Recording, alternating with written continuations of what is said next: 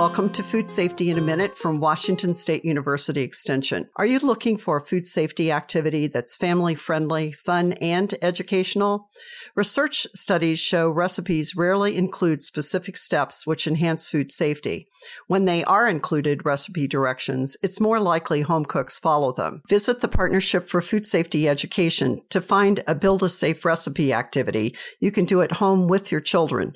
Created for youth, this online activity includes pre post quizzes and practice recipes for turkey burgers, vegetarian lasagna, and breakfast quiche. Build a Safe recipe is aligned with the National Health and Science Education Standards and reinforces hand washing, safe cooking temperatures, and food safety practices in your kitchen. And after your children create a safe recipe, you can prepare the food. For Food Safety in a Minute, this is Susie Craig.